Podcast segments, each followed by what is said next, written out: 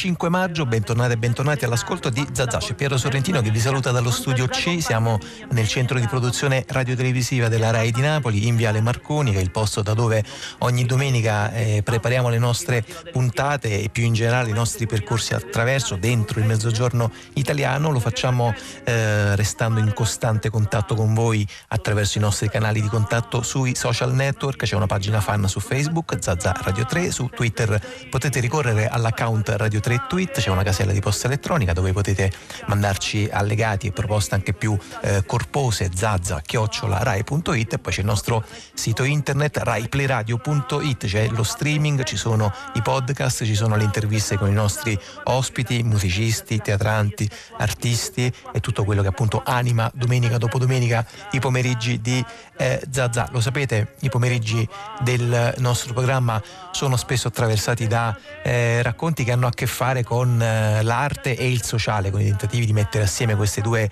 sfere apparentemente così lontane, apparentemente così eh, distinte, eppure invece in effetti abbiamo scoperto nei nostri anni di racconto quanto siano eh, spesso capaci di mescolarsi e di sovrapporsi e di creare dei risultati che lasciano davvero a bocca aperta. Uno di questi esperimenti, una di queste esperienze ve le raccontiamo in apertura di questo eh, pomeriggio e ha a che fare con una delle nostre perifer- periferie, delle periferie di Napoli, ma più in generale ha a che fare con le periferie di tutto il nostro eh, paese. Andiamo nella periferia orientale di Napoli, ehm, che è il teatro, il centro di un eh, lavoro che oggi va in scena per la sua ultima replica al Teatro Bellini alle ore 18.30. È un adattamento liberamente ispirato a eh, Henry De Luca, si ehm, titola Il contrario di uno. Henry De Luca è il titolo del romanzo, del suo libro, ma anche appunto di questo, di questo spettacolo, con la regia di Nicola Laieta, che è qui accanto a me. Buon pomeriggio, Nicola, grazie. Buon pomeriggio a tutti.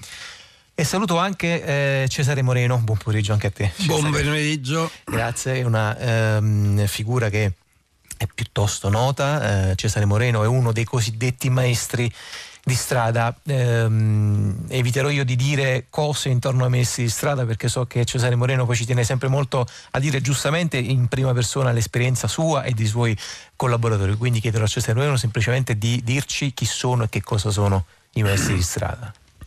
I maestri di strada sono degli educatori. E nel termine educatore si includono anche quelli che normalmente chiamiamo professori e quelli che si chiamano operatori socio-educativi.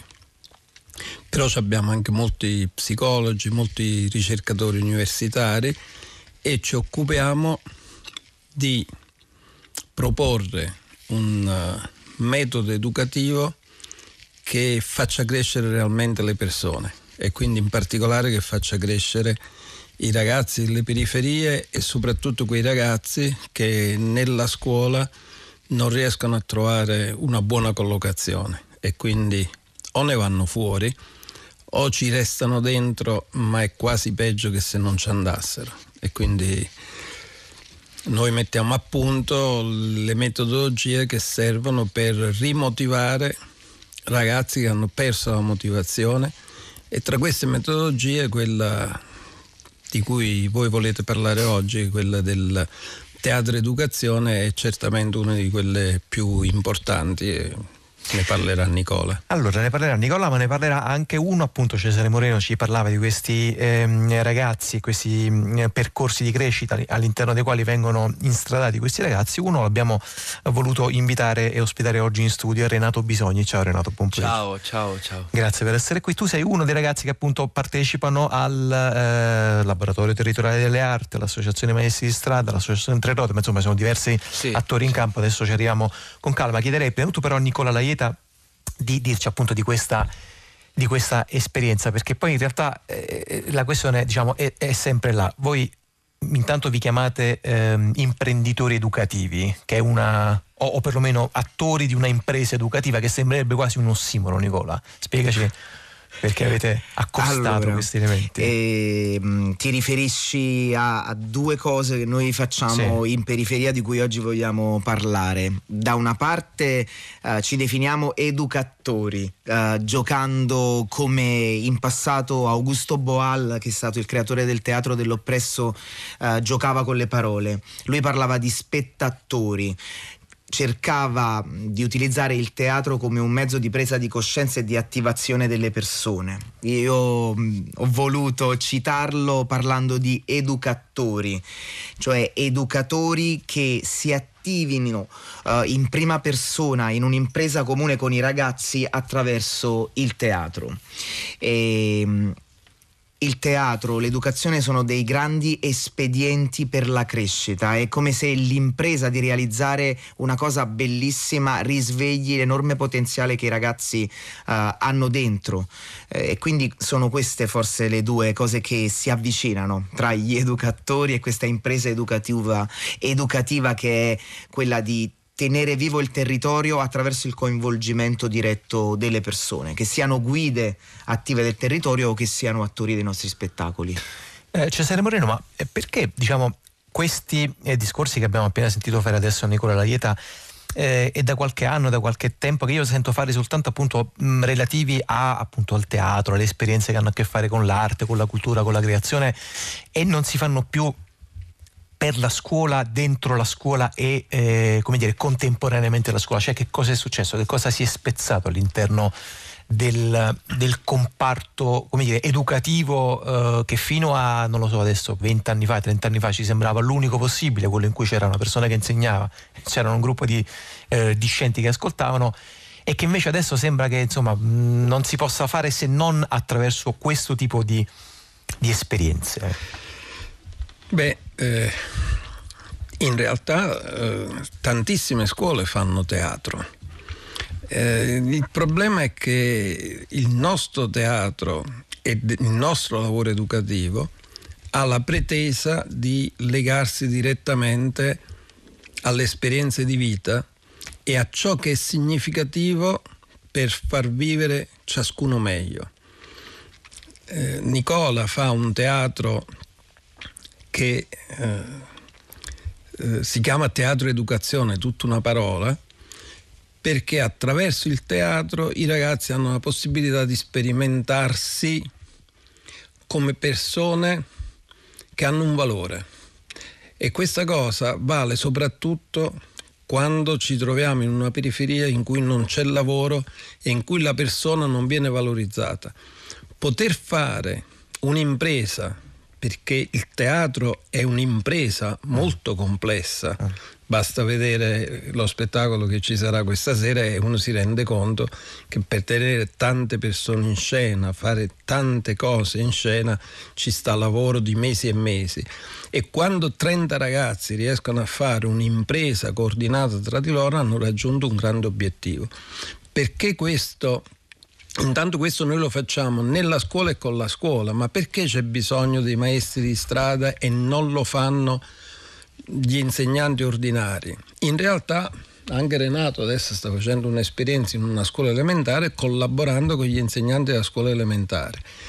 Ma il problema è che troppo spesso gli insegnanti sono talmente preoccupati del programma, dei genitori, dei regolamenti, della sicurezza, che non ce la fanno a reggere il, la fatica e la complessità di un'impresa creativa. Quindi gli insegnanti sono costretti, non lo vogliono, ma sono costretti a fare delle cose standard, delle cose che hanno perso significato. Si fa tanto teatro nelle scuole italiane, ma di teatro significativo per sé se ne fa pochissimo. Noi abbiamo partecipato a delle rassegne nazionali dove ci stanno tanti altri che fanno teatro diciamo sullo stile di quello che fa Nicola, ma non sono le migliaia e migliaia di scuole che fanno il teatro, che è un mettere in mostra non insomma l'arte come diciamo noi serve per tirare fuori ciò che nella vita quotidiana rimane nascosto. Senti Nicola, Nicola Ieta, um, questo aspetto che ci stava dicendo adesso Cesare Moreno relativo anche alla responsabilizzazione dei ragazzi, no? diceva, diceva, Cesare, fare uno spettacolo teatrale comporta appunto il rispettare degli orari, eh, l'essere in un posto a una determinata eh, ora appunto del giorno, um, il, il, l'avere anche un, un chiaro ruolo del, del, del proprio stare lì in mezzo agli altri, questo anche qua diciamo è un aspetto che supplisce a certe mancanze della famiglia, della scuola, eh, voi vi sentite anche appunto di dire altre cose a questi ragazzi che non siano soltanto il contenuto, la lettera artistica dello spettacolo, ma anche di insegnare loro a essere cittadini in una sola parola? Guarda, dobbiamo partire da, da una parola che è il desiderio nel momento in cui eh, il desiderio si attiva, eh, si anima una parte nascosta del ragazzo che in realtà è prontissima eh, ad essere parte attiva del mondo, ad essere forse la parte più vitale del mondo che viviamo. È solo che questa dimensione che noi abbiamo nominato tante volte dello sfasterio, questa noia esistenziale, eh, deriva da dallo sguardo dei giovani uh, verso gli adulti. Sembra veramente poco, poca cosa rispetto a, alla, al desiderio di assoluto, di, di grandezza che ogni adolescenza nasconde la vita quotidiana. Allora se accade qualcosa che accende invece il loro desiderio di potersi esprimere al massimo delle loro potenzialità, um, orari, ascolto, uh, fatica, uh, che nel nostro caso hanno raggiunto dei livelli professionali, non esistono. Loro sono più forti di me, hanno più energia di me, oramai sono io che devo uh, seguire i loro ritmi e questo deriva solamente dalla relazione d'amore, d'affetto, di fiducia che si genera passando tanto tempo insieme e dal loro desiderio. La nostra scommessa è stata quella di portare delle persone che amavano il teatro in un luogo abbandonato da tutti eh, e che stessero lì spontaneamente.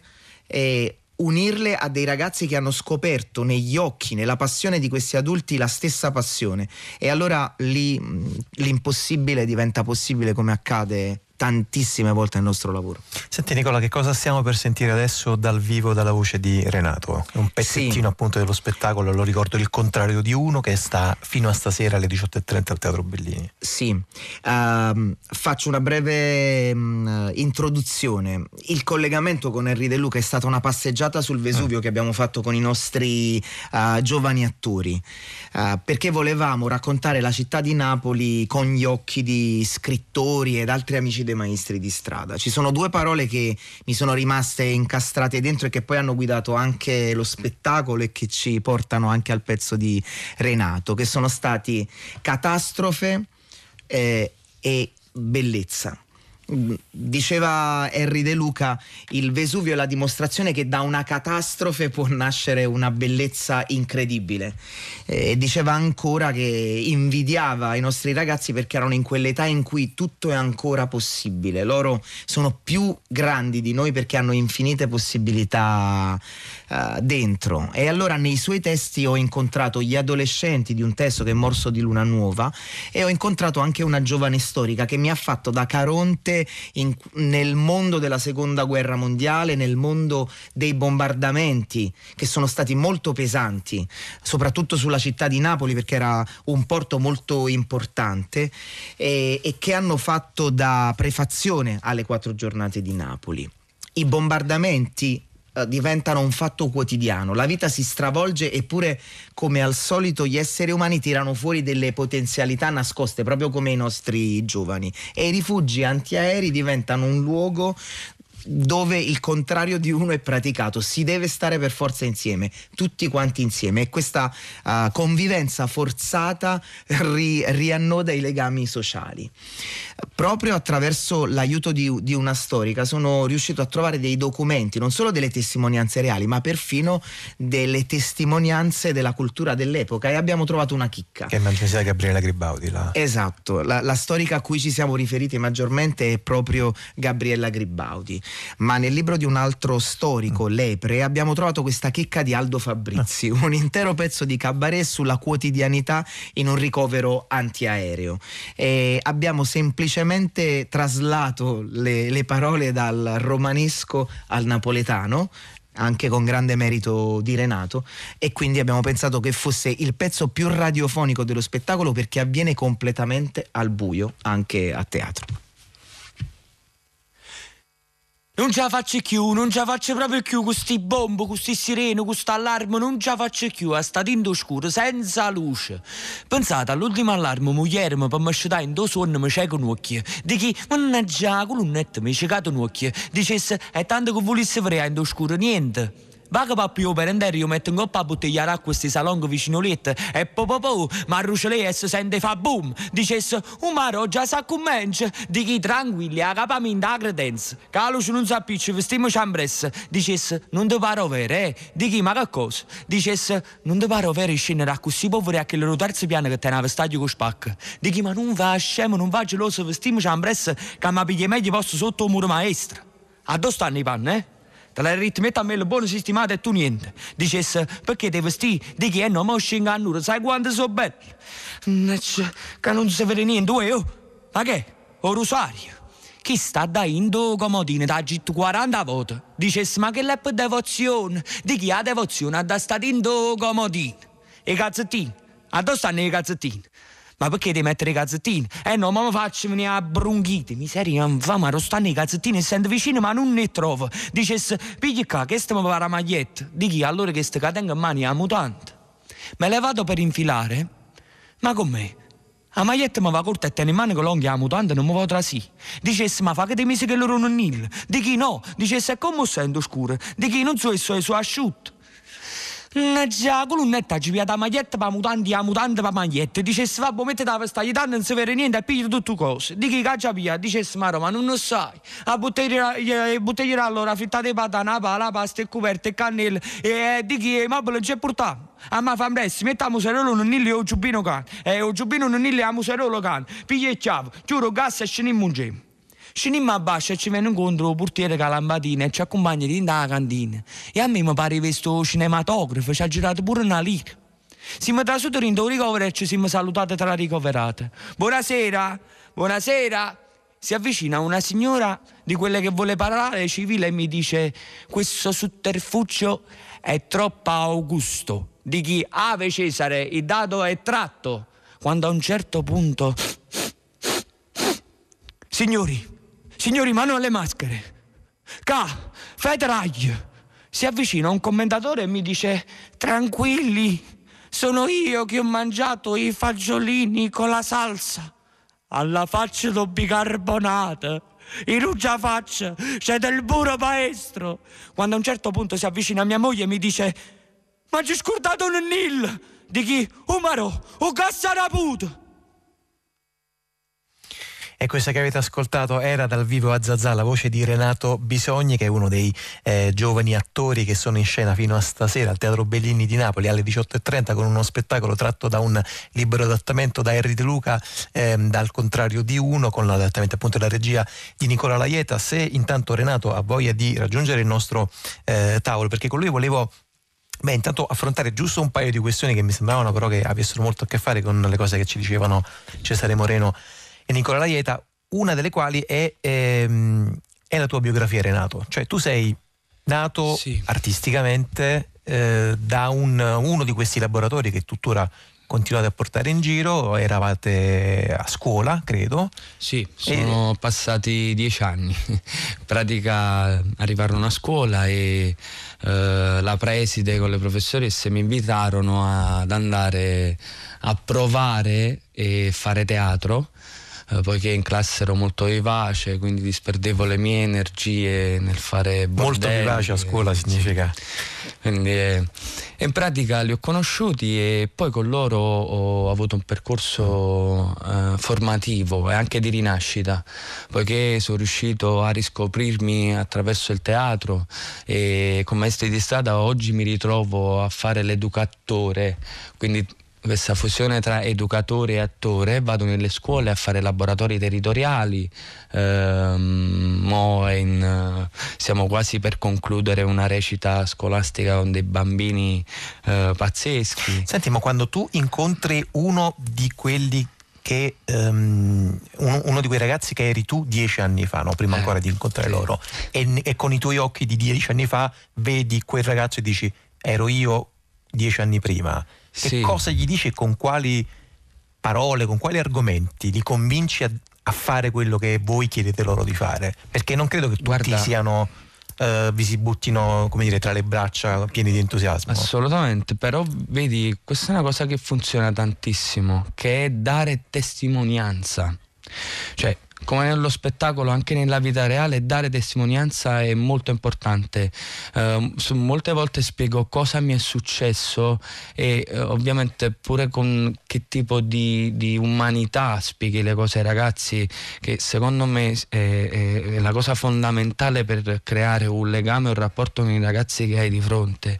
E quindi è, è questo il punto, cioè raccontarsi e raccontare che cosa mi è successo e riuscire a far accendere delle luci nelle teste di questi ragazzi che ovviamente mi rispecchio al 100%. E... Moreno, 30 secondi prima di salutare, lo so che non è una risposta che si può dare in 30 secondi, ma come si fa ad accendere una luce negli occhi di ragazzi che sostanzialmente intorno a loro vedono, appunto abbiamo parlato di un pezzo fatto interamente al buio, vedono un, un Augusto Bunker, come, come, diceva. Se tu guardavi gli occhi di Renato mentre raccontava questo, lo capisci. Mm. Cioè, per accendere gli occhi dei ragazzi devono essere accesi i tuoi occhi.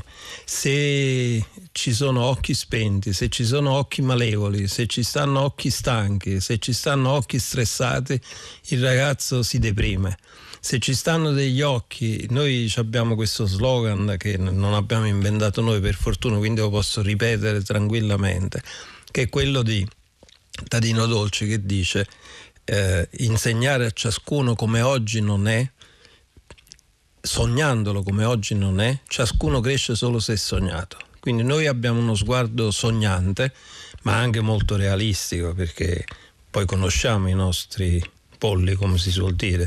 Sappiamo che non sono stinghi di santo, sappiamo che sono insopportabili, sappiamo che mettono alla disperazione gli insegnanti, sappiamo che dei bambini di prima sono riusciti in quattro mesi a mettere a tappeto due insegnanti. Più sono piccoli e più riescono a demolire gli insegnanti. Sappiamo tutto questo, però il punto fondamentale, come ha detto Renato, è come li guardi. Se li guardi con un occhio amorevole, con un occhio vivo, sognante, loro sognano insieme a te e, e, e, vai da qualsiasi parte. Allora, grazie, grazie a Cesare Moreno, grazie a Renato Bisogni e a Nicola Laieta. A proposito di esperienze di teatro e pedagogia, voglio ricordare eh, almeno un'altra appunto mh, esperienza di grande rilievo che si fa qui a Napoli ormai da 14 anni, siamo al quattordicesimo anno, anzi al quattordicesimo movimento, come amano dire quelli di Arrevuoto, che va in scena appunto al Teatro San Ferdinando di Napoli il prossimo 11 e 12 maggio 2019. Ci salutiamo con un ascolto di un pezzo dei 99 Posse, questa è Napoli.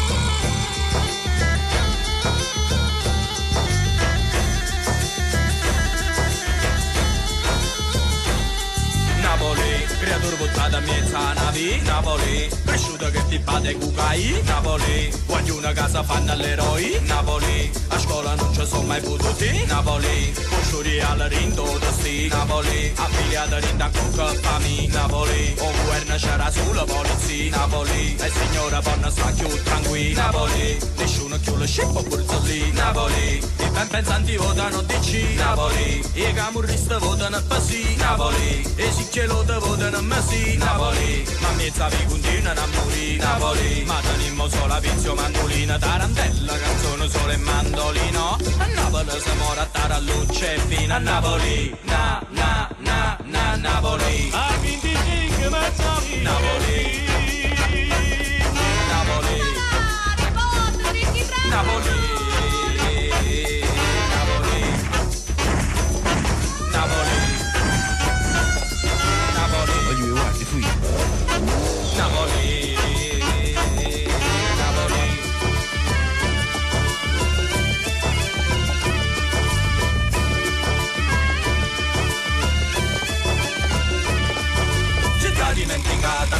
abbandonata da Magnelli ci è piaciuto, lavoro l'emigrata, banca scassata, famiglie disgregate, a Torino, Milano, napolitana, terrore ignorante, magnato savone, lavato cullitrante, tornate in casa, felice e contenta, c'è fatta fe maliarda e non ne ha avuta niente, però sinceramente dico sinceramente, dopo la metà, che una macchina patente, marito Parlamento, ci tenono sempre a mente, rito Parlamento, non si scordano mai niente, non si scordano ad esempio, coordinamento che ci spatta sempre a faccia, i problemi della gente, allora immediatamente, dico immediatamente, mannano in proda con una gricche malamente, giunto da Roma, insomma tutte in ubiezza, che troppa prefettura va poi a un po' monnezza, giunto da Roma, insomma tutte in ubiezza, giunto da Roma ed è venuto a Napoli, na na na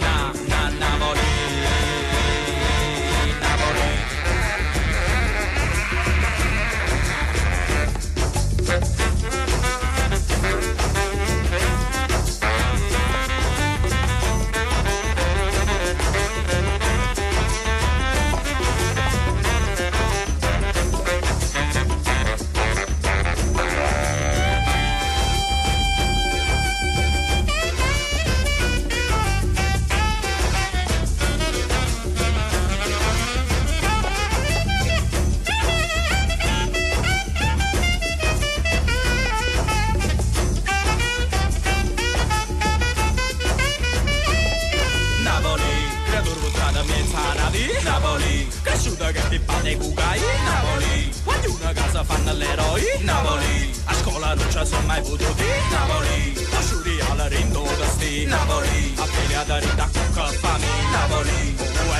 sulla polizia. Napoli, e il signore vanno sta più tranquilli. Napoli, nessuno più c'è scempa borzolì Napoli, e ben pensanti votano DC Napoli, e camurrista votano Pasi. Napoli, e si ce lo da votano a Massi. Napoli, ma mezzavi continuano a morire Napoli, ma tanimmo sola pizzo mandolina Tarantella, canzone solo e mandolino. A Napoli Samora, Tarallucce e Pina Napoli, na na na na Napoli Napoli E questi che avete ascoltato erano i 99 eh, POS Napoli che ci portano ad aprire una pagina dedicata alla eh, poesia in generale e a un poeta in particolare che ci ha raggiunto qui nei nostri studi e che saluto Francesco Nappo. Buon pomeriggio, grazie.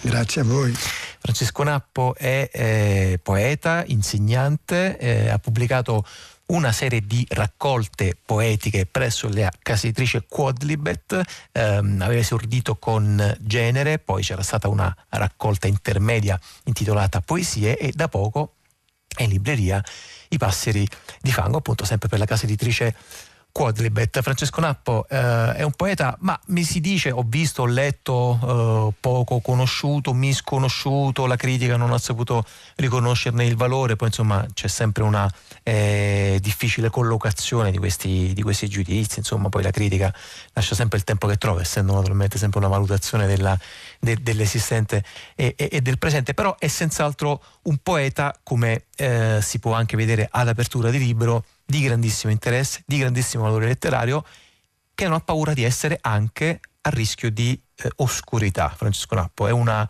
ehm, categoria eh, che le chiederei però anche di, di, precisare, perché poi la chiarezza e l'oscurità in letteratura in generale, in poesia in particolare, sono sempre appunto altrettanto altrettanto opinabili. Eh, che poeta è Francesco Nappo? Eh, se dovesse mh, auto eh, collocarsi, autocollocare la propria produzione poetica e in particolar modo eh, relativo a questo ultimo volume I Passi di Fango. Che cosa direbbe Francesco Nappo di Francesco Nappo?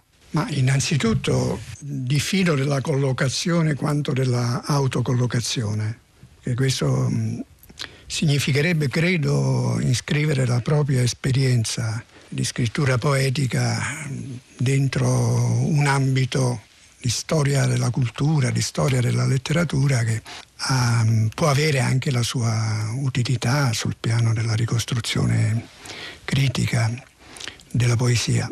Ma eh, essenzialmente mi pare che, eh, di poter dire che eh, la poesia non ha un luogo, cioè un'esperienza del linguaggio che nasce proprio dalla più intima disappartenenza rispetto al contesto culturale, non perché eh, se ne possa fare a meno, anche sul piano strettamente linguistico, compositivo, ma perché credo che abbia a che fare con una sorta di inconscio della lingua, che dunque eh, richiede non tanto l'applicazione di schemi estetici, quanto la radicalità di un'esperienza, che è quella del linguaggio poetico, nella quale eh, lo sfondo più che culturale in senso formale è memoriale, cioè affonda dentro quella comune dimensione del linguaggio che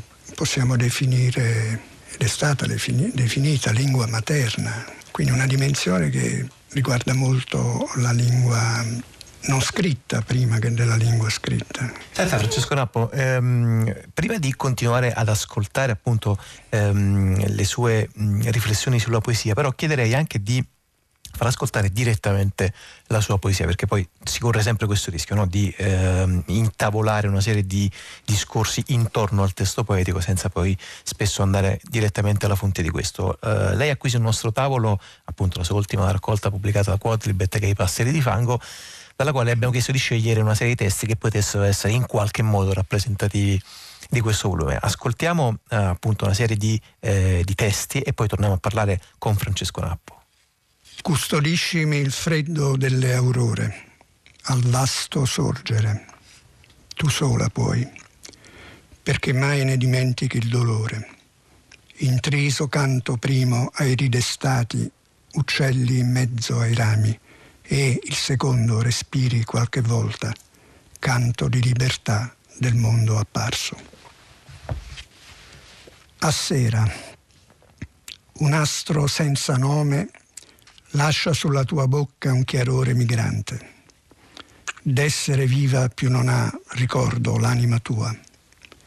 Aspiro la vastità della tua pelle bruna. Incognita dimora, ove svanisce a noi ogni stordito enigma, ogni dubbio d'avere, mai amato altra persona, d'avere mai spezzato con altri il pan dell'ombra per conceduta grazia insufficiente in Dio. Senta Francesco Nappo, ci sono anche dei eh, luoghi della sua produzione poetica che hanno a che fare con il dialetto. Prima lei ci diceva, appunto parlava di lingua materna, anche di inconscio, sono spesso immagini, termini eh, che vengono fuori quando si parla della scelta appunto di lingua poetica che sia appunto in lingua o in, o in dialetto. Eh, ci fa ascoltare uno di questi testi in dialetto napoletano? Leggerò anche la versione diciamo in italiano. Pasca Epifania. Moveno tempi Pasca Epifania, che io non saccio mai quando che viene. Mo dice parrucchiano all'intrasatto, mentre che c'è maestra all'umalia. Ma anch'esso sape, o veramente, ce l'hanno detto, e questa è la verità. Pasqua Epifania. Or viene il tempo di Pasqua, Epifania, che mai io so ogni volta quando viene. Me lo dice il parroco ad un tratto mentre che ci ammaestra all'omelia. Veramente nemmeno lui lo sa. Gliel'hanno detto. Questa è la verità.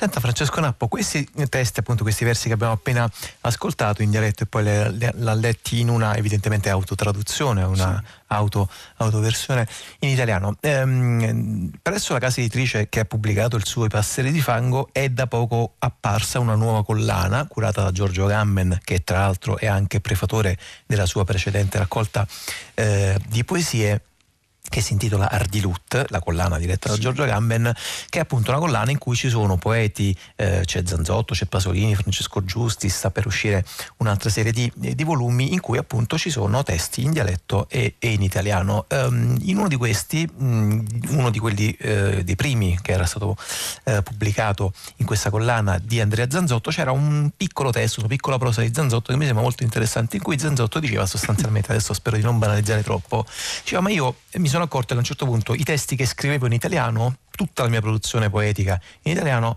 la consideravo sostanzialmente fallita che sembrerebbe grande, mm, un grande atto di amore nei confronti del dialetto. Però poi contemporaneamente Zanzotto diceva neanche però in dialetto sono mai riuscito a dire e a esprimere quello che volevo dire e che volevo esprimere. Lei concorda, in disaccordo rispetto a questa posizione forse eh, contraddittoria, ambivalente di Zanzotto? Io mi sento molto vicino a, questa, a queste riflessioni che Andrea Zanzotto fece nel corso della sua vita di poeta, ma soprattutto dopo avere a lungo scritto soltanto in italiano. Credo di aver seguito una strada simile, nel senso appunto di non aver scelto l'uso del dialetto come una variante della lingua scritta grammaticale, diciamo, ma piuttosto di averne custodito l'anima, quello sfondo di cui parlavamo prima, cioè quella esperienza primaria e comune, del tutto comune, che attraverso la lingua materna e, la, vita, e la, la lingua della vita quotidiana mantiene la potenza della lingua, proprio perché è una dimensione memoriale della lingua, non è una lingua codificata, il che non significa che non ha le sue ricorrenze ritmiche, a volte anche strofiche, che non contenga elementi sintattici, ma non sono dominanti. Diciamo, è la lingua della, dell'invenzione, nel senso letterale, insomma. E quindi una fonte anche della scrittura in lingua italiana. Tutto questo discorso per Zanzotto, come per me, come credo per tutti, sconta un duplice fenomeno di erosione sia della lingua italiana sia dei dialetti sotto la pressione di vari fattori diciamo, che, sui quali adesso non possiamo soffermarci, ma insomma, che hanno una natura sociale, culturale, antropologica abbastanza evidente. Francesco Nappo, grazie, grazie per essere stato con noi. So che è anche un poeta eh, come dire, piuttosto schivo, quindi siamo contenti che abbia accettato il nostro invito a essere qui oggi a Zazà. Voglio ricordare, prima di salutarlo, un appuntamento domani alle ore 17 a Roma. C'è la presentazione appunto dell'ultima raccolta di poesia di Francesco Nappo alla Casa delle Letterature a Roma con Giorgia Gamben, Silvia Bre, eh, Giuseppe Russo e Goffredo Fofi. Grazie, grazie per essere grazie stato con noi. Zazà continua come sempre da Napoli, come sempre nelle domeniche pomeriggio di Radio 3. Se ripenso a te adesso che l'estate è andata via, la melodia di agosto è la sua insensata scia. Se penso a te vorrei scappare via nell'armonia di quei momenti che sono già fuggiti via. Se ripenso a te la volta che mi hai detto vieni via con me, ripenso a un ballo che mi fa scoppiare la testa d'allegria e l'euforia seguente se ripenso agli occhi tuoi. Ogni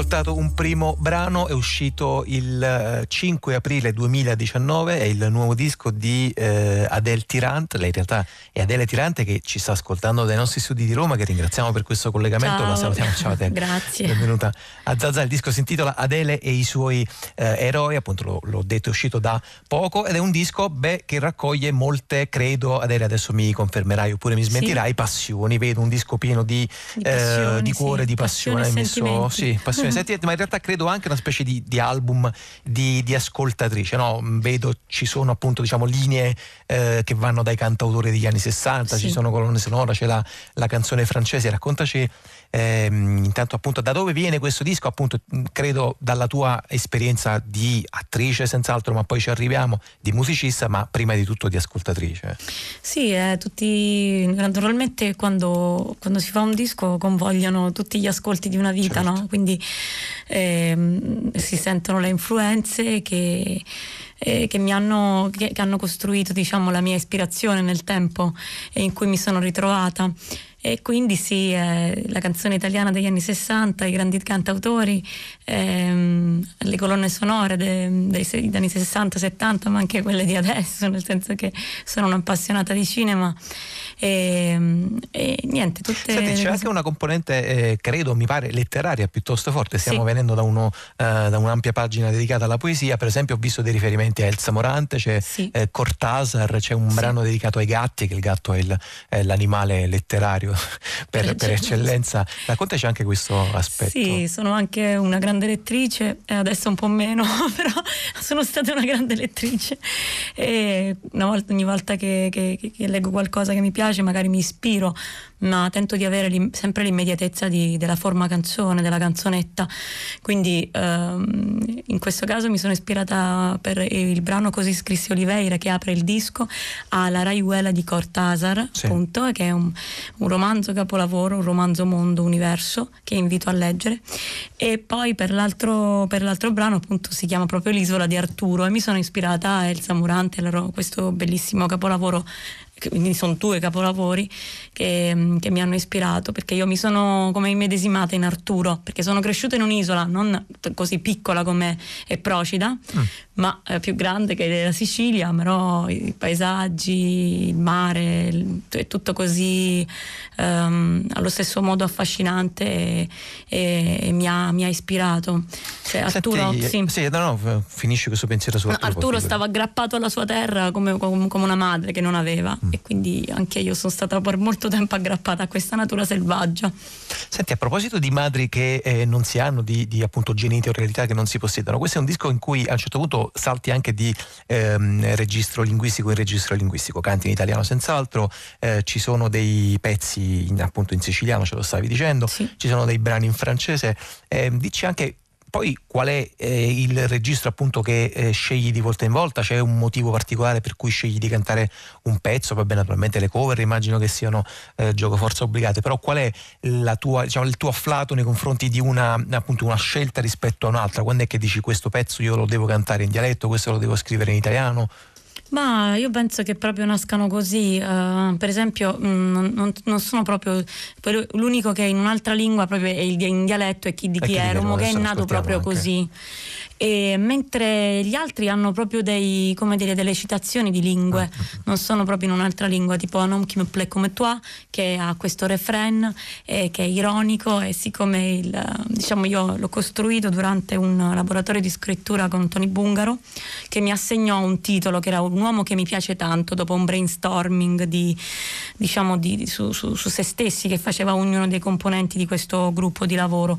E a me ehm, diede questo titolo Un uomo che mi piace tanto, però a me non, non piaceva molto questo titolo, quindi ho portato tutto su- sul beat, eh, sull'ironia ed è uscito fuori questo pezzo perché in quel momento frequentavo quest'uomo, e quella notte ci fu il terremoto che è entrato dentro la canzone, e, insomma mi piace molto trasfigurare anche in chiave ironica, sebbene molti pezzi siano anche molto poetici, anche malinconici, però eh, la malinconia e l'ironia sono sempre molto vicine.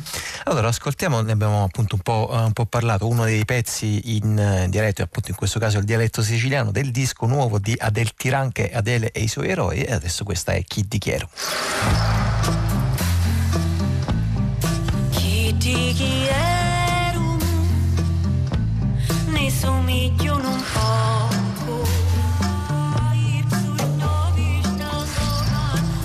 Avevo un occhi spigli e si muovi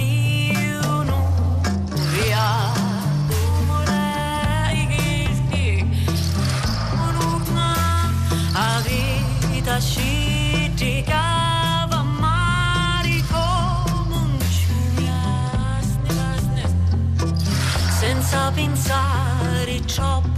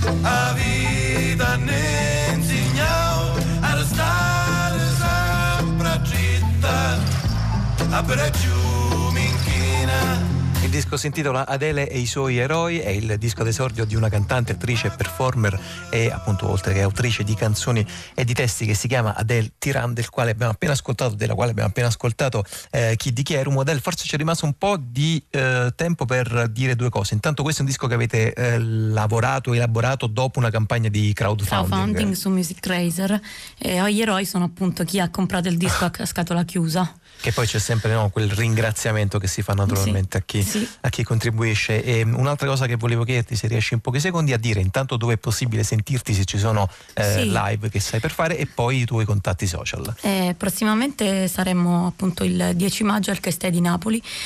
Poi saremo con, alla Radio Stereo Sound, quindi sempre la RAI, il 12 notte insieme a Mario Saccucci al contrabbasso e Pepe D'Argenzio degli Avion Travel e mi accompagneranno. E poi saremo il 12 in questa tenuta, l'11 saremo alla Mistica a Roma che è una tenuta appunto in cui faremo un concerto, il 12 a Onde di Carta a Trevignano. Vabbè, e poi insomma varie insomma stavo, ho scritto tutto perché poi me lo dimentico Va Eh, bene, allora immagino che si possano appunto poi rinvenire su- sui tuoi canali social. Questi, sì Adel. Tirant sia come pagina che come profilo e su Instagram Va bene, grazie, grazie, Adele, Grazie. grazie per essere stata con noi. Ci Grazie. salutiamo con l'ascolto di almeno un altro brano dal tuo disco d'esordio. Questa è appunto, no- lo raccontavamo, lo dicevamo prima, qui me plaît comme toi. Qui me plaît comme toi. Qui me plaît comme toi. Qui me plaît comme toi a non chi ne come tua. Questa notte mi ha cullata la voglia di Alfredo, il cuore tremava come la scossa che è stata, come la scossa che è stata. Non so più dormire da quando mi hai lasciato.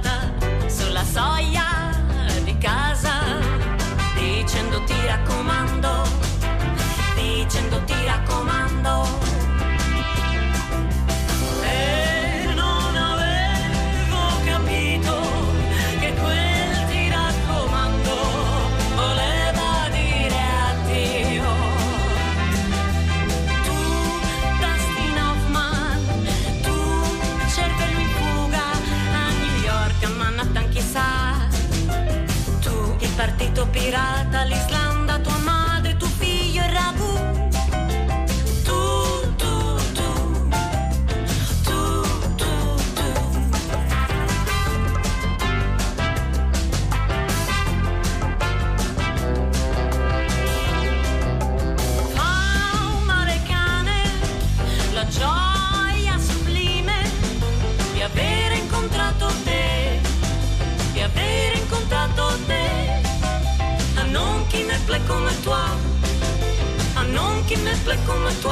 E questa era Adele Tiran, un uomo qui me plaît comme toi, eh, l'abbiamo appena ascoltata dal suo uh, album di esordio che si intitola Adele e i suoi eroi, e la musica di Adele Tiran che ci porta ad ascoltare la nuova puntata di Bellezza e Bizzarria, la rubrica di cinema eh, insolito, di cinema bizzarro di Goffredo Fofi che eh, in questa puntata ci porta appunto alla scoperta di un film del 1947, La fuga.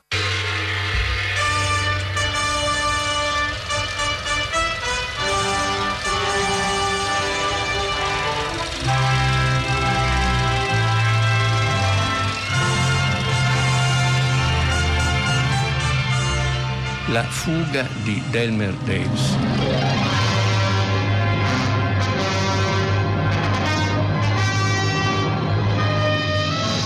La fuga di Elmer Davis è uno strano film noir un noir molto curioso perché, perché, è diverso dagli altri. E il noir è un grande genere cinematografico, una derivazione del poliziesco e del giallo tradizionale tipo Agatha Christie in un ambiente urbano duro, forte, in un ambiente metropolitano anni 30, 40, 50 esplode soprattutto dopo la guerra, dopo la seconda guerra mondiale, perché è un'epoca di disordine anche morale delle società, di difficoltà di riprendersi, di rimettersi in gioco ed esplode ovviamente soprattutto negli Stati Uniti. Il noir è un genere americano inventato in qualche modo da un grande scrittore appartenente all'area comunista, ebbe parecchi guai con McCarthy, che era eh, Dashiell Hammett. E da Hammett sono nati vari scrittori di grande rilievo, i più interessanti dei quali non erano i più consolatori o i più abili a raccontare gialli, ne uscivano centinaia di gialli, allora e continuano a uscire anche oggi, anche se oggi con una pretesa, come dire, alto letteraria, una volta erano libri di genere erano venduti in collane specifiche, gialli Mondadori erano al centro dell'editoria italiana su questo genere. Da Hammett nascono degli scrittori molto duri di questi alcuni sono, come dire, più disperati e più seri di altri. Sono autori che anche nella loro vita portano il segno di questa modernità negativa, di questa tensione della solitudine nelle grandi città, della violenza circostante. Sono Jim Thompson, forse il più duro di tutti, il più disperato di tutti, Cornel Woolrich, altro grande disperato, e un giovane, morto anche molto presto, presto, a meno di 50 anni, che era David Goodis di Filadelfia, di buona famiglia, un giovane che già giovanissimo scrisse alcuni libri fortemente innovativi rispetto al genere, ma soprattutto disperati diciamo un giovane disperato, un giovane che raccontava storie di disperazione giovanile costruendoci intorno dei meccanismi polizieschi. Per questo è stato molto amato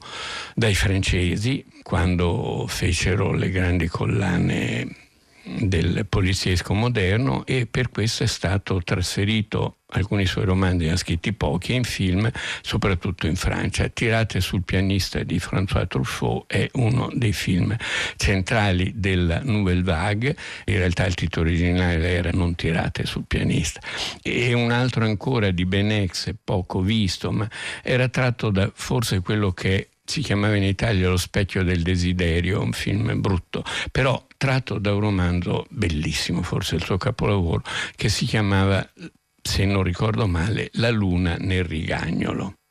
Il rigagnolo è un, la fogna della città, diciamo, eh, in cui però si specchia ancora la luna. È la storia anche lì di un giovane di un giovane disperato. Il romanzo da cui è stato tratto però il film più bello tra i suoi è La fuga di Delmer Davis. Nell'originale si chiamava Passaggio oscuro, Dark Passage. È un giallo per molti aspetti fondamentale, 1947, è interpretato da un attore straordinario che è la figura centrale forse del cinema americano, come dire, la figura complessa la figura, moralmente complessa, non il puro Gary Cooper o il puro, chiamiamolo così, John Wayne, non gli eroi positivi, no? ma un, un, eroe contorto, un eroe difficile perché è un eroe che ha una coscienza e quindi ragione e riflette sul mondo in cui vive. Di solito Bogart ha fatto personaggi del Mistero del Falco tratto da Hammett in avanti, personaggi di detective privato, però ha fatto anche i gangster, ha fatto anche tantissimi altri film, ovviamente uno dei nomi cardine dell'immaginario cinematografico americano dagli anni 30 agli anni 60 compresi.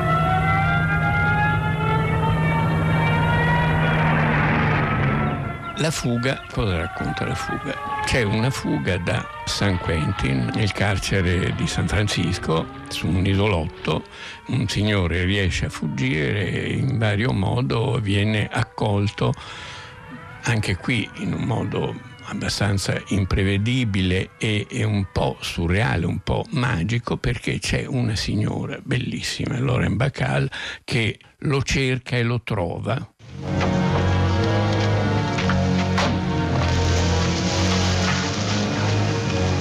All right. Let's climb in my car and get out of here fast. What is this? You're lucky he's still alive. Let's go. I want to help you. Why? Please, we haven't much time, Vincent. How'd you know my name? Does that matter? You're with the police. If I was, I'd have a gun. Look, I'm trying to give you a chance. I don't get it, but... All right, let's go. Sa che è in fuga lungo una certa strada, lo cerca, lo trova e lo nasconde. Perché? Perché questo signore è stato arrestato, un tranquillo borghese, arrestato e condannato per aver ucciso la moglie. In realtà lui è innocente, lei lo sospetta anche perché suo padre, che era innocente, è stato accusato di qualcosa di simile e è stato, come dire, è morto in carcere. Quindi c'è una sintonia, eh, però le storie si intrecciano, non ve le sto a raccontare perché sono molto complicate, ma quello che fa la curiosità, l'originalità del film è il fatto che per il 60% del film noi non vediamo Bogart, è la macchina da presa che sostituisce Bogart e vede lei e racconta lei la storia. Eh, quando vediamo il protagonista in foto non è Bogart, è la fotografia di qualcuno che non somiglia neanche vagamente a Bogart. Questo signore viene accolto da questa giovane che è una specie di stilista, una che lavora, insomma, una borghese eh, intellettuale di San Francisco e cerca disperatamente di trovare chi è stato che ha ammazzato sua moglie e nella notte, quando si aggira nella notte, un tassista strano, curioso, che capisce che dietro questo personaggio c'è una storia complicata e insomma gli propone di portarlo da un eh, chirurgo plastico che però esercita clandestinamente perché ha avuto problemi con la legge e lo porta da questo chirurgo plastico che gli rifà la faccia. Mm, sì, si può fare un bel lavoretto. Che te ne pare, Walter? Beh, gli occhi soprattutto e la bocca. Bisogna riportare sulle guance un po' lì e un po' là. Il naso non lo tocco affatto, è un bel naso, sarebbe un peccato romperlo. Lo pensavo anch'io. Mm. Le dispiace se ci sarà qualche piccola cicatrice? Così, come per un incidente. No, faccia lei. Bravo. Di che età vuole apparire? No, non saprei. Si regoli lei com'è meglio. La farò un po' più vecchio. Non di molto. Qualche anno. E dovrò tornare dopo? No. È già troppo rischioso per me. Quando si taglia, si rimargina presto? Sì. Oh, non le fare troppo grandi le cicatrici. Mi piace quella faccia. Le studio le facce io. L'ho portato qui perché ha una faccia simpatica. non ti ci voglio qui, Sam. Vai in anticamera e leggi il giornale. Ok. Lei, amico, si metta a sedere. Incominciamo subito. Dopo un certo tempo, finalmente questo protagonista e gli si tolgono le bende e si scopre che Humphrey Bogart è trasformato in Humphrey Bogart. A questo punto il film diventa, se vogliamo, un po' più tradizionale, la ricerca è un noir con la ricerca dell'assassino, eh, il migliore amico di Bogart viene trovato ammazzato anche lui e di questo viene accusato il personaggio di Bogart. Loren Bacall continua ad assisterlo, chiaramente nasce una storia tra di loro, ma in mezzo c'è un'altra donna. Questa donna, interpretata da un'attrice meravigliosa che era Agnes Morehead, grande interprete del teatro di Orson Welles e anche di molti film di Orson Welles, che è qui nel ruolo di una perfida eh, innamorata di Bogart, ma una che, come dire, che vuole il possesso per distruggere, una nevrotica estrema in qualche modo, è stata lei ad ammazzare la, la moglie di, di, Bogart e alla fine ovviamente muore, non uccisa da Bogart, ma precipita da una finestra, un po' spinta e un po' per caso, precipita da una finestra, muore, lui ovviamente si ritrova con un altro carico in più, fugge, grazie sempre a qualcuno di questi personaggi notturni che un po' l'hanno assistito, fugge in America Latina e con la sua ragazza ormai, perché è nato un amore con Loren Bacall, si danno appuntamento quando Lauren Bacall la storia sarà finita, lei che ha dei guai con la polizia, anche lei in conseguenza di questa storia sarà tranquilla, si ritroveranno in questo posto in America Latina che è un luogo quasi magico, una specie di night sul mare dove a un certo punto Bogart solo in un finale bellissimo per un film d'amore, Bogart sta ascoltando musiche latine, musiche latinoamericane, seduto a un bar e a un certo punto la musica cambia, c'è un'orchestrina che suona la canzone amata da Bogart e Lauren Bacall Pascal nel corso del film, uno slow molto sentimentale e molto bello, capisce che Bacal è arrivata, ballano insieme questo ballo su uno sfondo meraviglioso di mare, di luna, di cielo e fine del film. Questo è la fuga.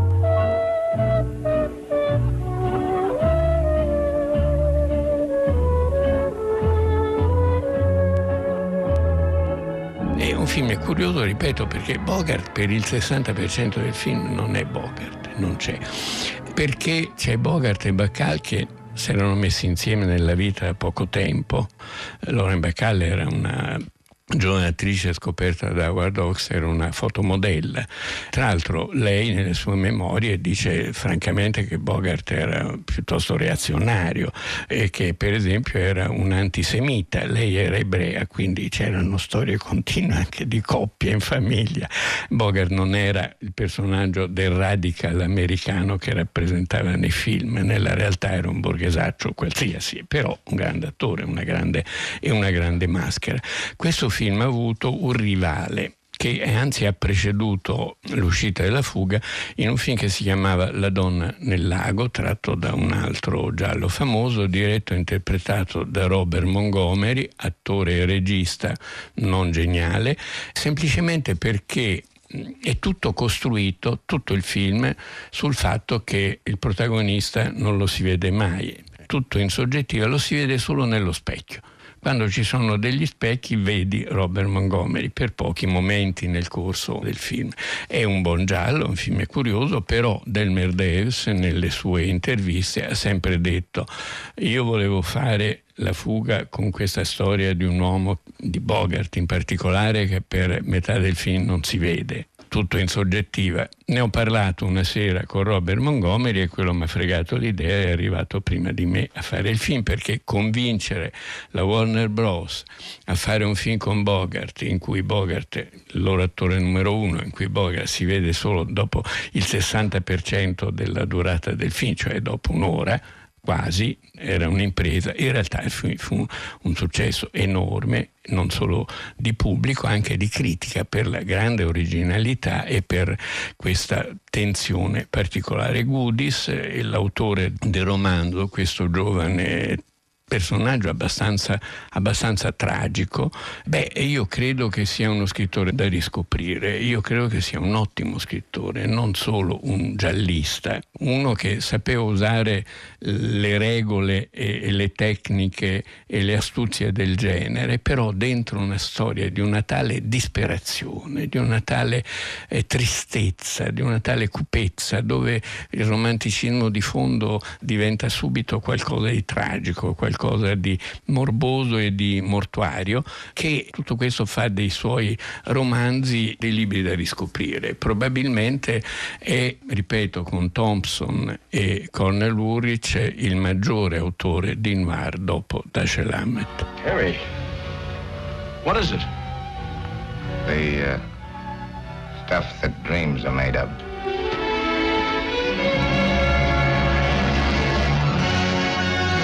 Questo che avete ascoltato era Goffredo Fofi nella nuova puntata di Bellezza e Bizzarria dedicata al film La fuga 1947 diretto da eh, Delmer Davis tratto dal romanzo Giungla umana del 1946 di eh, David Goodis. Avete ascoltato a un certo punto Goffredo Fofi che citava eh, Dashiell Hammett e eh, a un certo punto appunto avete anche sentito il finale del Falcone Maltese in cui eh, Humphrey Bogart risponde alla eh, domanda di che materiale sia fatto appunto il falcone e lì Humphrey Bogart dà una risposta famosa, notissima, presa da eh, Shakespeare della Tempesta. Noi siamo fatti della stessa sostanza di cui sono fatti i eh, sogni. Questa è Zazà, siete all'ascolto della domenica pomeriggio di Radio 3 in vostra compagnia fino alle 16.45 da Napoli.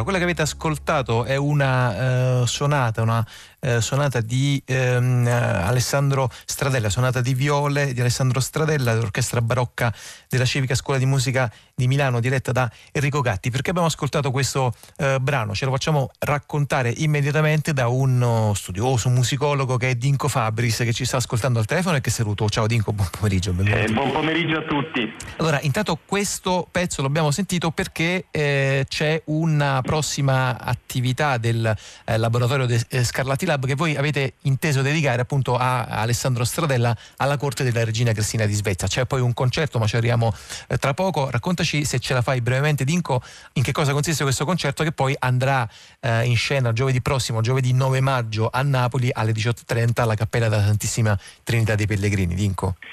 Si tratta del nono anno di una formula straordinaria che è stata eh, accolta dall'Associazione Scarlatti Ente Morale di Napoli, eh, lo Scarlatti Lab eh, Barocco. Eh, siamo condirettori appunto da, in questi anni di questo progetto con Antonio Florio e io eh, con i migliori allievi del Master di Musica Antica di, del Conservatorio di Napoli di Florio e con la collaborazione di altri giovani allievi insieme a docenti professionisti ben affermati, ogni anno si affronta un tema in, insolito, inusuale, eh, con un concerto preparato attraverso seminari molto specifici di studio eh, e dopo aver affrontato per molti anni inediti napoletani, Florio dall'anno scorso sta esplorando con i suoi studenti la musica barocca del Seicento romano che tanto ha avuto a che fare poi con Napoli in uno scambio fruttuoso. Quest'anno appunto ci sono eh, due Scarlatti Lab, il primo sarà quello del 9 maggio dedicato ad Alessandro Stradella, il prossimo eh, Scarlatti Lab sarà ancora sulla scuola romana con Alessandro Melani. Perché Stradella accostato tra l'altro ad un altro personaggio mitico del barocco oh, sì. romano, cioè la regina Cristina di Svezia. Eh. Perché i due personaggi sono, si intersecano a un certo punto nella vita di ciascuno dei due già molto avventurosa, sono due personaggi ugualmente avventurosi, sappiamo che Stradella ha creato un mito, sono stati scritti romanzi su di lui, opere teatrali, eh, perché è morto assassinato per questione di donne, scappando da una città all'altra e ha in, intersecato nel suo percorso artistico eh, Cristina di Svezia che è anche lei un personaggio incredibile, pensiamo al film con Greta Garbo del 1933 eh, una donna forte, libera di costumi, eh, di sessualità e di eh, cultura eh, prorompenti che eh, in effetti ha creato il primo teatro d'opera a Roma nel 1671, il Tor di Nona, eh, utilizzando il suo status di regina in esilio convertita al cristianesimo cattolico e quindi avendo abbandonato il luteranesimo ha ottenuto dal Papa ciò che nessuno era riuscito a ottenere eh, proprio in questo anno 1671 avviene l'incontro tra Stradella e la regina Cristina di Svezia eh, nel Teatro Nuovo di Tordinona dove eh, Stradella com- completerà due opere e poi riceverà il comando da parte della regina di un progetto di cantata serenata che è l'oggetto del nostro Scarlatti Lab, una serenata addirittura voluta, scritta, il cui scenario, cioè il cui progetto eh, di testo e di argomento, ma addirittura di concertazione di voci e strumenti è stato dettagliatamente scritto dalla regina per Stradella.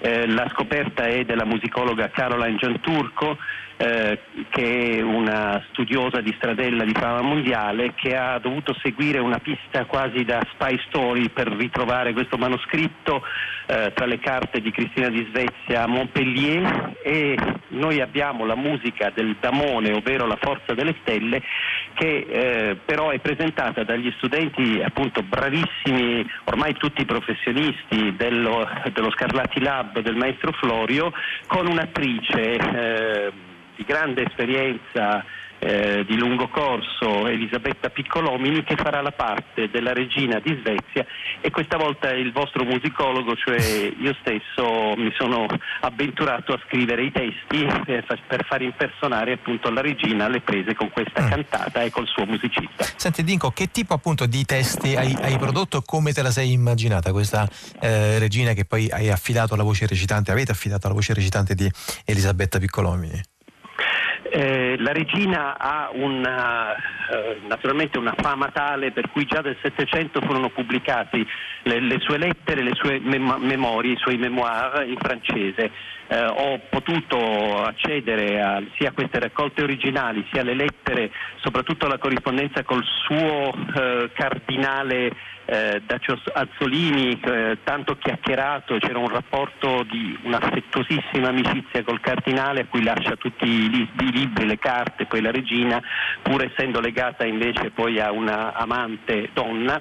E eh, da questa corrispondenza privata e dai documenti che avevamo, ma soprattutto dallo scenario trovato da Caroline Gianturco eh, che dettagliatamente spiega al musicista cosa fare, abbiamo ricostruito questo spettacolo, un itinerario che accompagna lo spettatore attraverso appunto le esecuzioni musicali commentate dalla stessa regina.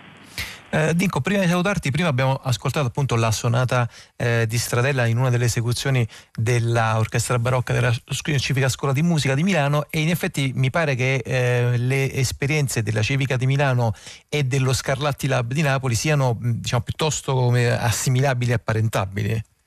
Beh, diciamo che eh, purtroppo l'esperienza della Civica di Milano è ormai conclusa, era una delle prime scuole di musica antica d'Italia eh, ma ormai la crisi ha chiuso quell'esperienza, sono, ormai la musica antica si fa però nei conservatori sì. di Stato e noi abbiamo a Napoli uno dei più importanti laboratori da questo punto di vista, cioè il Dipartimento di Musica Antica, grazie alla presenza di Antonio Florio che i vostri microfoni hanno già presentato tante volte in giro per il mondo e appena reduce da questa straordinaria avventura di Cracovia come direttore artistico del festival dedicato a Napoli l'Italia, per cui il suo gruppo di studenti ha un'esperienza ancora più importante di quella della civica perché eh, in questo momento è una delle poche bandiere che tiene alto il livello della musica barocca in Italia eh, a livello internazionale. Allora, Dinco Fabris, grazie, grazie per averci presentato questo eh, concerto al quale invitiamo i nostri ascoltatori e le nostre ascoltatrici a Napoli il prossimo giovedì, giovedì 9 maggio, nella Cappella della Santissima Trinità dei Pellegrini alle ore 18.30, la Forza delle Stelle, Alessandro Stradella e Cristina di Svezia che ci porta eh, in questo quest'ultima eh, parte del nostro pomeriggio a eh, sfogliare albi, a vedere figure e soprattutto ad ascoltare le voci di fumettisti e disegnatori.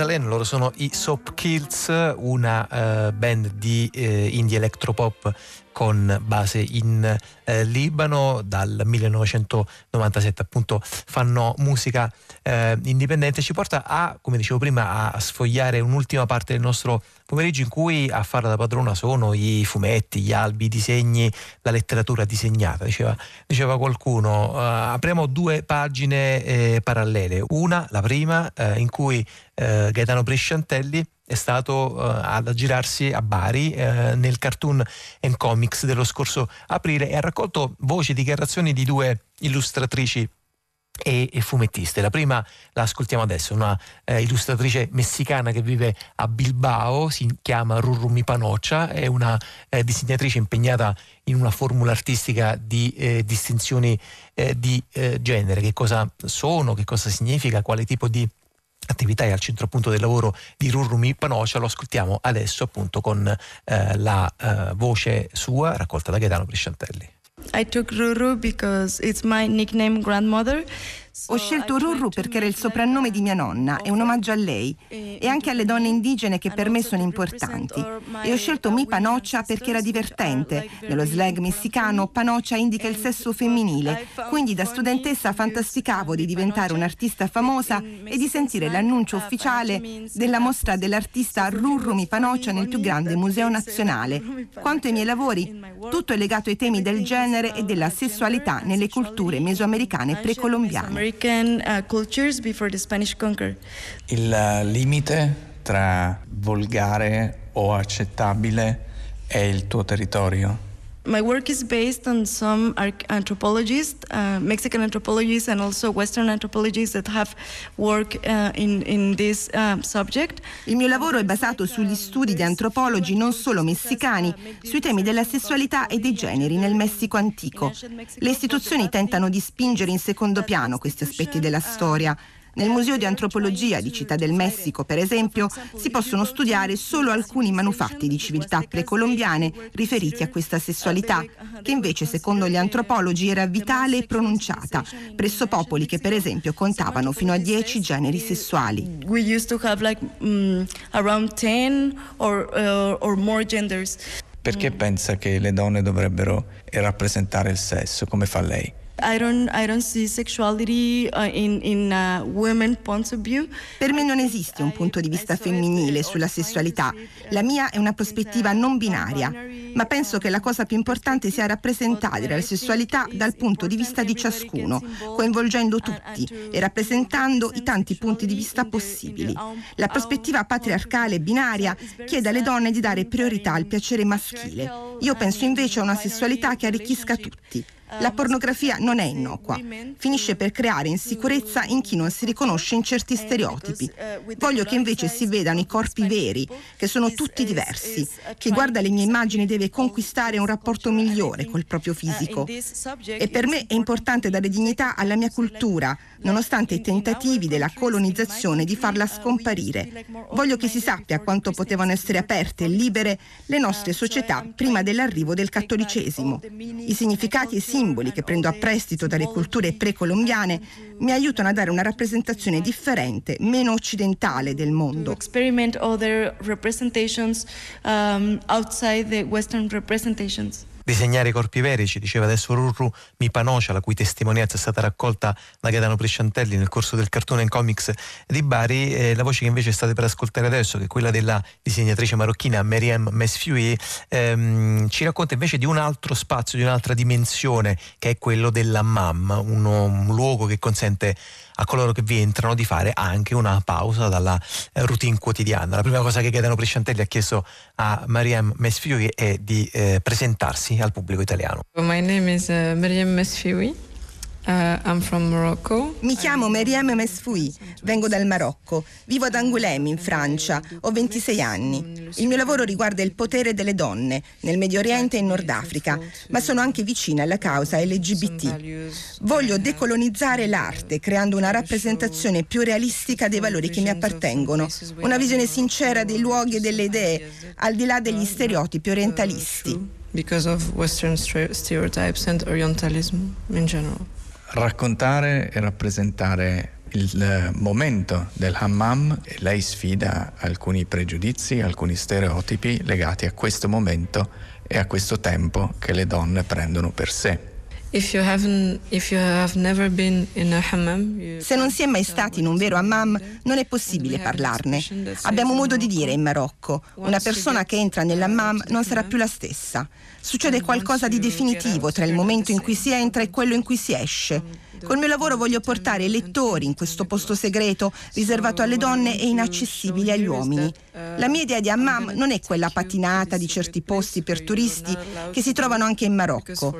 L'Hammam che racconto e che voglio raccontare è quello popolare, di quartiere, quello che conosco da quando ero piccola, che non costa niente e per questo è un po' scalcinato. Ma non importa perché le persone lì ci vanno solo per lavarsi e chiaramente per socializzare. Soprattutto le donne lì trovano spazio e tempo per informarsi, per raccontarsi quello che hanno vissuto e quello che hanno saputo. In passato era lì che si organizzavano i matrimoni, si celebravano i rituali per i passaggi più importanti come il matrimonio. Il mio racconto riguarda questi momenti. Le mie tavole sono fotografie rubate fatte di ricordi personali che risalgono all'infanzia.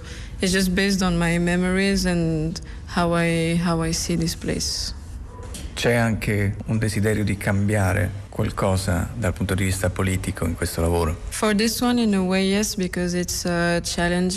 In un certo senso metto in discussione stereotipi che conosco bene e in cui continuo a imbattermi. C'è chi erotizza queste situazioni solo perché ci sono donne nude quando in realtà si tratta di persone che sono lì per lavarsi. Voglio restituire verità a un luogo che è popolare, che appartiene a molta gente che rischia di scomparire man mano che si smette di frequentare la MAM.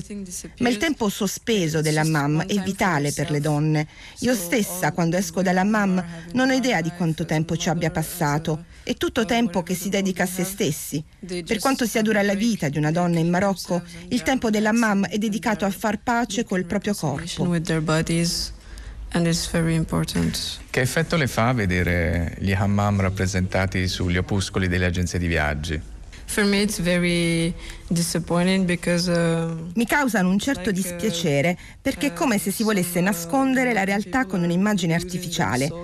Quando i miei amici vengono a trovarmi in Marocco, io li porto all'hammam che conosco. Non penso di portarli in quelli più sofisticati e costosi perché sono luoghi inventati sulla base di fantasie infondate oppure su un ideale occidentale di comodità e di benessere. Sono posti dove si va in coppia, ci si mette in bikini, ci si fa servire tè e biscotti e si fanno i massaggi. Ecco, nessuno fa i massaggi nella mam che conosco io. Al massimo c'è una donna che può darti una mano a strofinarti con un guanto, ma è un trattamento piuttosto energico. Se ne occupa una donna robusta e corpulenta che a volte dimentica di avere tra le mani un essere senziente. Senza fare cerimonie ti prende, ti stira, ti rigira, ti strofina e decide lei quando smettere. Quando ero piccola queste scene mi terrorizzavano ed è il tipo di esperienze che non si possono fare in una spa di lusso. Don't go to E questa era la voce di eh, Mariam Mesfiui al microfono di Gaetano Presciantelli nel corso dell'ultima edizione del Cartone in Comics eh, di Bari. Mesfiui, una giovane disegnatrice marocchina che vive, ce lo stava raccontando ad Angoulême, che è la stessa città che ogni anno tra l'altro ospita il Festival internazionale del fumetto e dove l'anno scorso è stata presentata una mostra sul fumetto nel mondo ehm, arabo. Eh, noi in realtà continuiamo a restare su questo tema perché ci andiamo ad ascoltare le voci di altri due disegnatori. Uno l'avete ascoltato nella scorsa puntata di che è Barak Rima per parlare del suo libro e l'altra è quella di eh, Otman eh, Selmi. Otman Selmi è un eh, appunto fumettista, animatore della rivista di fumetti Lab 619. Entrambi ci raccontano nella nostra finestra sul Mediterraneo a cura di Lea Nocera una mostra che si intitola Migrando, gridando, sognando, storia di migranti nello sguardo del fumetto mediterraneo.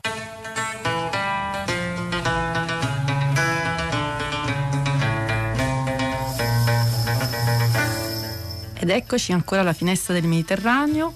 E buongiorno a tutti gli ascoltatori e siamo oh, ancora una volta a parlarvi di eh, disegnatori arabi. In particolar modo abbiamo colto l'occasione di eh, due disegnatori che sono a Napoli, che hanno presentato eh, nei giorni scorsi una mostra Migrando, gridando, sognando, storie di migranti nello sguardo del fumetto mediterraneo, una mostra che è stata realizzata per Comicon 2019 eh, in collaborazione con Crack Festival e Alif Bata Edition eh, una casa editrice francese che è specializzata appunto in disegni e eh, disegnatori arabi.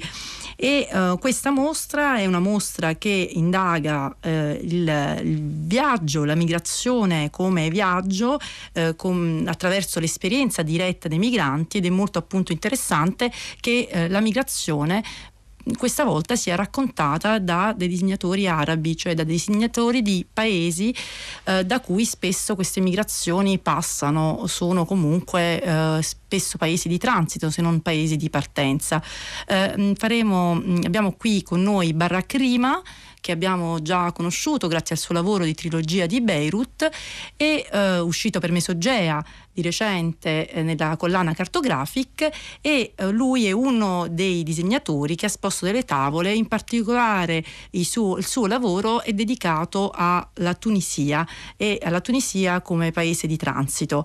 Ci spieghi come eh, è nata la tua collaborazione con questo progetto della mostra Migrando, sognando, eh, Migrando, gridando, sognando e eh, perché hai scelto proprio la Tunisia? Alors c'est pas un hasard euh, que ça parle de la Tunisie parce qu'en fait Non è per caso che io parli di Tunisia, anche perché già prima di questa mostra il progetto è iniziato. Non ricordo bene in quale anno, ma già qualche anno fa. E iniziò con una residenza in Tunisia. Era un progetto ideato dal collettivo Lab 619 di Tunisi, un collettivo di fumettisti e di cui abbiamo qui eh, anche eh, Osman Selmi che è uno degli animatori di questa rivista tunisina, è qui con noi, approfitto per salutarlo. Buongiorno Osman Selmi. Buongiorno. Uh, e, donc, uh, moi, en tant que auteur... e così mi hanno invitato come autore e mi hanno chiesto di partecipare come artista residente. Quindi sono andato a Tunisi per una settimana abbiamo lavorato. Eravamo diversi artisti provenienti da più paesi arabi per lavorare sul tema della migrazione. Ci sono alcuni che hanno scelto di lavorare in modo simbolico, oppure scrivendo di finzione, oppure a partire da un dettaglio. C'erano diverse persone stimolate su questo tema e io ho scelto di lavorare in forma di documentario. Questo ha significato che in quella settimana, in realtà, io non ho disegnato molto, ma piuttosto ho incontrato delle persone della società civile a Tunisi, associazioni che difendono i migranti, ho sentito varie testimonianze.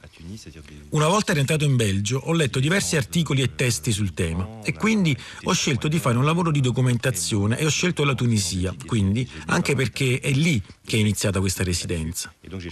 Per dire giusto due parole sul mio lavoro. Questo consiste nel descrivere, a partire da un paio di testimonianze di soggetti reali, il percorso migrante subsahariano di persone che arrivano in Tunisia con lo scopo di raggiungere l'Europa. E così ci sono alcuni che raccontano il proprio percorso per arrivare in Tunisia ed altri che raccontano la propria situazione in questo paese. Qui raccontent leur parcours pour arriver jusqu'à la Tunisie et, et puis d'autres qui racontent leur situation en Tunisie. Grazie molte, merci. E eh, rimaniamo a parlare di questa mostra con Osman Selmi, eh, disegnatore tunisino che eh, appunto animatore di questa rivista che è una delle riviste più attive eh, sul fumetto arabo eh, una eh, delle, delle, esperienze eh, nate successivamente ad altre riviste quella ehm, Tok Tok di cui abbiamo parlato quella egiziana Tok Tok di cui abbiamo già parlato in passato o ehm, anche quella libanese Samandal. Lab 619 che prende il nome dal codice a barre che segna eh, la Tunisi e eh, è un, appunto una rivista di cui Osman Selmi è animatore e eh, grazie a questa rivista ha pensato a un, un, progetto di cui appunto ci parlava Barracrima sulla migrazione. Anche lui ha esposto delle tavole, eh, una storia all'interno di questa esposizione e eh, intanto gli chiediamo come mai è nato questo progetto con la sua rivista Lab 619, come mai è nato questo progetto sulla migrazione Le projet qu'on a initié avec le Lab 619, c'était aussi euh, une manière de réunir les auteurs arabes. Il progetto iniziato con Lab 619 era anche un modo di riunire i disegnatori arabi in una residenza in Tunisia, a Tunisi per l'esattezza. E dato che la Tunisia, dopo la rivoluzione del 2011, ha conosciuto molte restrizioni e soprattutto ci sono stati molti altri soggetti che sono venuti dalla Libia, dal Chad e persino dall'Egitto, degli egiziani che scappavano dalla guerra. Visto che in Tunisia c'erano molte leggi ma anche molti problemi, abbiamo pensato di far emergere queste questioni sotto forma di fumetto. E così siamo riusciti a riunire una serie di disegnatori, libanesi, egiziani, algerini e marocchini. Riunire dessinateurs euh, libanais, euh, égyptiens, algériens et même marocains, voilà. Anche Osman Selmi ha esposto alcune delle sue tavole all'interno di questa mostra sulla migrazione, migrando, gridando, sognando, in particolar modo il suo lavoro che è intitolato in italiano Il colore del dolore eh, segue eh, una, la, la, linea di un personaggio eh, femminile eh, e ehm, che si confronta con un razzismo molto duro quotidiano. E allora la domanda eh, che noi facciamo è perché ha scelto questa prospettiva? En fait, euh, j'avais choisi euh, de parler surtout euh, des problèmes causés Avevo scelto di parlare soprattutto dei problemi causati dalla migrazione perché in Tunisia ci sono anche molti africani che vengono a studiare o a lavorare, al di là delle guerre o di quello che ora si chiama migranti economici. E visto che c'è molto razzismo in Tunisia, ci sono stati diversi incidenti e abbiamo voluto parlarne in questa chiave. In questo senso, con gli altri di Lab 619 abbiamo incontrato alcuni africani, studenti e lavoratori che vivono in Tunisia, per raccontare le loro esperienze, quello che hanno vissuto esattamente. Ci sono stati molti studenti e lavoratori che hanno tentato di parlare, ma in modo pudico. Io sono rimasto senza dubbio molto colpito dalla testimonianza di una ragazza che ha iniziato a dire pensavo fosse un bel paese, mi piace molto il vostro paese che è un bel paese, la vostra architettura bianca, ma, ma voi avete un po' il cuore nero. E questa è stata l'inizio della storia e con la testimonianza di questa donna si leggono poi le altre testimonianze di studenti, uomini o lavoratori che hanno sposato donne tunisine. o ancora persone che sono venute a lavorare negli anni 60 o 70 in Tunisia. Qui sont venus euh, travailler dans les années 60-70 en Tunisie. La seconda, l'altra domanda che facciamo a Otman Selmi eh, della rivista Lab 619 è, ehm, è anche uno dei appunto, ideatori di, questo, di una mostra, sulla, di un progetto di residenza sulla migrazione e cosa, può, cosa dà di più al racconto sulla migrazione la, eh, il, il, il fumetto, il disegno. C'est surtout le temps aussi de lire ces histoires parce qu'on a tendance è soprattutto il tempo di leggere queste storie perché abbiamo la tendenza a sentire la migrazione attraverso cifre e numeri che passano sui media, nei telegiornali. Ma dando la parola a queste persone, sia in una forma narrativa o documentaria, si riesce a vivere con loro e sentire il mal del paese, il male di vivere in un paese come la Tunisia che dopo tutto è un paese africano. e loro, loro anche sono degli africani, ma hanno questo mal di vivere che li perseguita tutti i giorni. Mais ils ont euh, cette, ce mal de vivre qui, qui, euh, qui les hante tous les jours, voilà. A proposito di Tunisia, Osman Selmi ha vinto nel 2016 il, pri- il, premio Mahmoud Khalil, che è un premio prestigioso per i disegnatori arabi e ehm, in particolar modo eh, una sua storia è eh, risultata particolarmente rilevante perché è la storia che lui ha voluto dedicare a Mohamed Bouazizi, che eh, è ehm, la, mm, la, la, persona che si diede eh, fuoco dando così eh, l'inizio a quelle che eh, sono state chiamate le primavere arabe che appunto partirono in Tunisia per poi incendiare un po' diversi paesi della regione. Allora ritorniamo in Tunisia e eh, gli chiediamo, visto che la rivista è una rivista molto attiva anche nel creare delle reti tra i disegnatori, propone, promuove delle residenze artistiche, mh, propone dei progetti di formazione per nuovi disegnatori e allora che significa oggi eh, poter disegnare, fare satira politica in Tunisia e eh, in che modo si racconta una quotidianità di cui abbiamo, sentiamo oramai poco. La bande dessinée ou euh, le dessin satirique, euh, on va dire que c'est un... Il fumetto o il disegno satirico è una riscoperta in Tunisia, perché tra gli anni 90 fino alla fine degli anni 2000 hanno chiuso molti giornali e incarcerato molte persone, soprattutto giornalisti e disegnatori. E così, di fatto, non c'era più nessuna scena artistica. È grazie a questa rivoluzione che molte persone si sono messe a disegnare, a esprimersi e anche persone che prima non avevano mai praticato il fumetto si possono oggi permettere di raccontare attraverso il fumetto perché è un mezzo molto libero e molto popolare. Assez libre e assez, assez populaire, voilà è un modo di eh, così superare anche dei limiti, no? Prendere l'occasione di una creatività e uh, in qualche modo superare dei limiti alle libertà che ci sono um, non solo in Tunisia ma in molti paesi della regione del Mediterraneo. E va bene, ringraziamo Osman Selmi per essere stato qui con noi nella nostra finestra. Eh, merci, shukran. Grazie. e uh, alla prossima. E allora grazie, grazie a Lea Nocera, grazie ai suoi eh, ospiti con i quali ci avviamo ai saluti del nostro pomeriggio di eh, questa domenica 5 maggio, eh, alla fine del quale eh, ci sono i nostri curatori come sempre Anna Antonelli e Lorenzo Paolini, c'è Marcello Anselmo in regia con Flavio Ammendola in consultecnica, Massimiliano Virgilio in redazione e tra poco le notizie del giornale radio delle 16.45, poi c'è domenica in concerto e poi c'è la grande radio. Eh, l'appuntamento con Zazà non è per domenica prossima perché lasciamo eh, spazio a Fahrenheit per una diretta dal Salone del Libro di Torino quindi noi torniamo domenica 19 maggio con i nostri racconti da sud. Fino a quel momento felice vita a tutte e a tutti. Grazie per l'ascolto da Piero Sorrentino. Ciao dove sta Zazà? Oh Madonna mia, come fa Zazà senza Isaia? Pare pare Zazà che l'ho perduta me, chi ha trovato Zazà la riportassi a me, chiamala a trovare, su facciamo presto, chiamala incontrà con la banda in testa, Zazà, u Zazà, u Zazà, tutto quanto è grida Zazà, Zazà, Isaia sta qua, Isaia sta qua, Isaia sta qua, Zazà, Zazà, Zazà, za za za za che tempo fa per trovare io senza te non posso stare za za za za za za za za za za za za era la festa di San Gennaro, l'anno dopo canti, suoni, bancarelle, processione, chi si può dimenticare? C'era la banda di Vignadara, centinaia di bancarelle, di torrone, di nocelle, che facevano incappare. Come allora quel via vai non cessò per quella via, ritornò pure Isaia,